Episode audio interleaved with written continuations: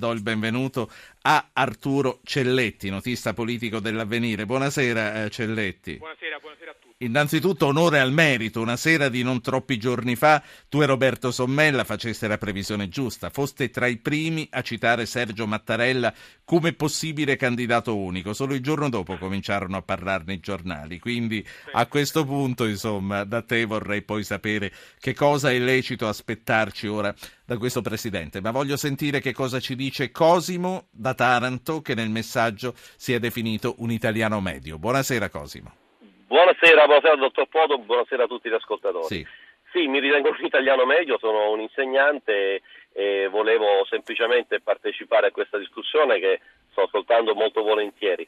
Semplicemente per dire che la figura del Presidente della Repubblica in Italia è una figura meramente eh, rappresentativa, essenzialmente rappresentativa, quindi non per niente, probabilmente il, il Presidente della Repubblica più amato è stato Sandro Pertini, dal, dalla gente, da, da, dal popolo proprio.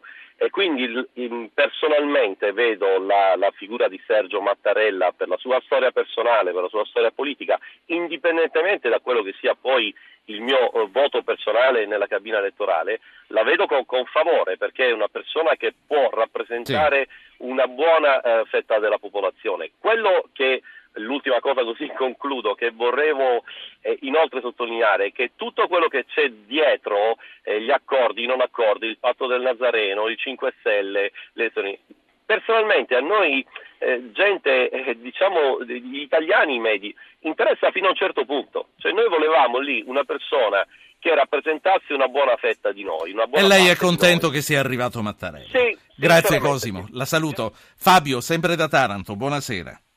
Buonasera, tre veloci considerazioni. La prima è che i franchi tiratori questa volta and- hanno portato un risultato positivo perché forse a sorpresa Mattarella ha preso molti più voti, però a mio parere meritati. Forse il più grande tra virgolette franco tiratore è stato Alfano, che a mio parere, eh, anche se contestato, ha fatto la scelta giusta. Lui sì. era il ministro degli interni e ha fatto la scelta sì. eh, migliore possibile. Vada, vada con le altre due cose.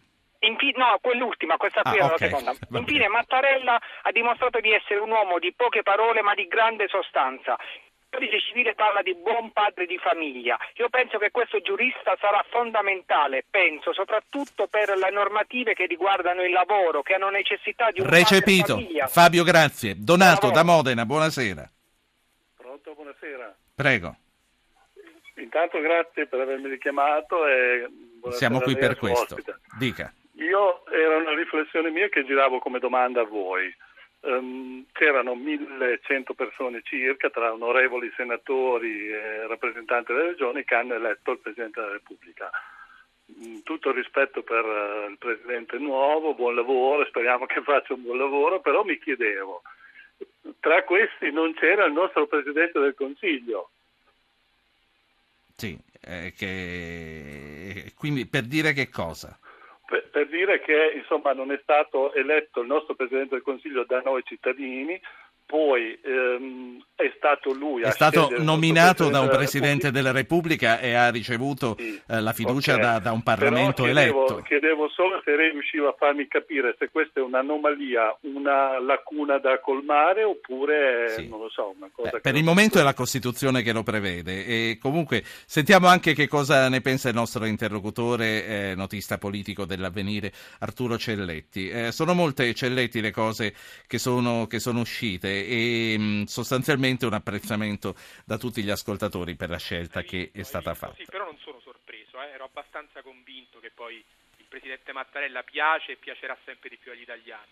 Allora, volevo attaccare da qui. Eh, Fabio ha detto mi piace perché è un uomo di poche parole. Continuerà a essere un uomo di poche parole, secondo te? Secondo me sì. Secondo me sì. Eh, ma fammi dire una cosa, te prima hai detto della previsione, no? Eh, secondo me non era una previsione troppo complicata. Avevo capito io, ma aveva capito anche Renzi. Mattarella era il solo capace di unire tutto il PD ed era il solo capace di andare anche oltre i confini del PD e questo qua è stato così.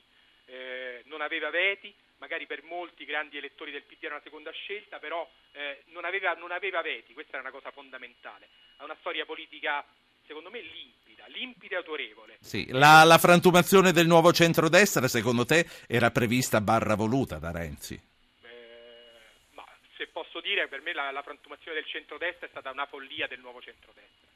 Eh, non si poteva nemmeno immaginare un momento di non votare una persona come, come Sergio Mattarella.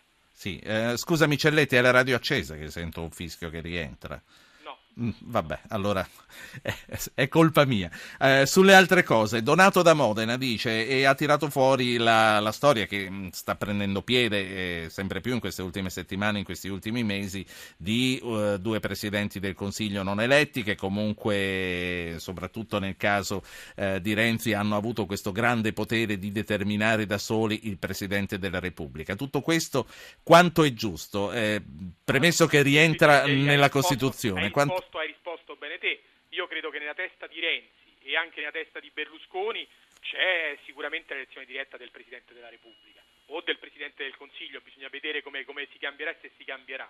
Eh, in sette anni potrà succedere di tutto, anzi, altra previsione. Io credo che, che la prossima volta, cioè fra sette anni, saranno i cittadini a votare il capo dello Stato. E quindi secondo te eh, Mattarella da questo punto di vista potrebbe essere il dodicesimo e ultimo presidente di quella che potrebbe essere una vera prima repubblica? Potrebbe essere, potrebbe essere, io dico anche su questo tipo di riforma, ma magari poi due cose le diciamo su quello che dovrà dire domani. Anche su questo tipo di riforma Mattarella potrebbe sorprenderci. Sì, ehm, a proposito di quello che potrà dire domani Celletti, tu eh, ci avrai lavorato questo pomeriggio, immagino, su, sulla bozza che sta preparando Mattarella. Dicono che c'ha stralavorato il Presidente della Repubblica.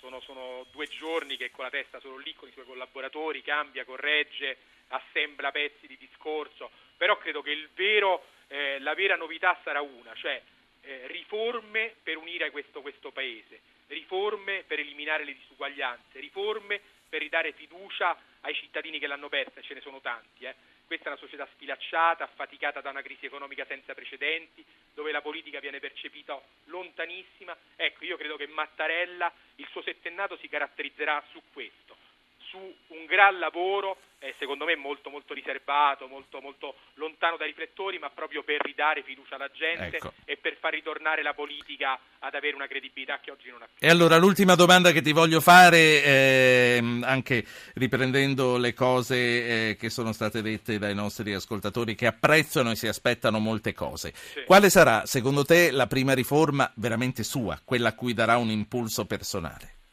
prima riforma sarà sua, la prima riforma sarà di, di, di Matteo Renzi, sono quelle che ha avviato. sì, no, no, no, no, escludevo questa e mi chiedevo dove lui potrebbe lui dare... Della Repubblica Presidente della Repubblica, secondo me, che sarà molto rispettoso del lavoro del Parlamento e del lavoro del Presidente del Consiglio, ne sono quasi certo. Eh, però quello che potrà dire, secondo me che dirà domani, è che le riforme che sono state avviate non possono essere lasciate a metà. Eh, credo che, che, chieda una continuità sia sulle riforme costituzionali e soprattutto su quelle economiche perché la crisi, te lo ripeto, è una crisi che fa male, Quindi, che preoccupa e che preoccupa lui. Fornirà benzina al turbo di Renzi? Beh, no, fornirà benzina, dirà al Parlamento che non bisogna interrompere un lavoro. Sì, eh, grazie, grazie ad Arturo grazie Celletti. L'avvenire, eh, noi ritorneremo fra poco con Giuliano Ferrara. Ora eh, voglio farvi ascoltare i titoli d'apertura di Rai News 24 e della BBC.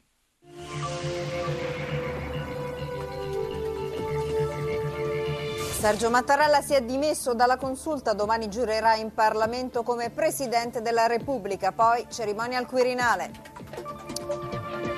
Matteo Renzi torna a parlare delle riforme, avanti col turbo, non starò a discutere con i partitini, poi rivolto al centrodestra dice possiamo farcela anche da soli.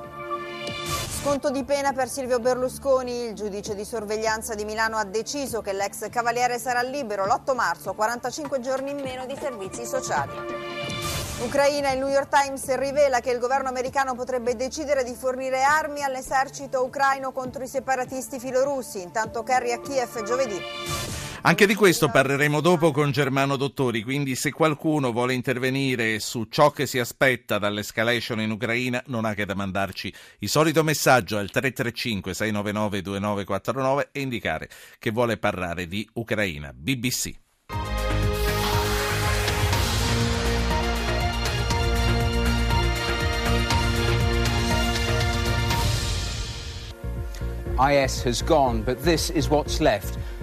L'ISIS è andato via e quello che rimane sono rovine. La troupe della BBC entra nella città siriana di confine a Kobane e ciò che ci mostra è scioccante. Abbiamo visto dove era l'ISIS e come è stata sconfitta e dove sono dirette le migliaia di rifugiati che non possono tornare nella città devastata.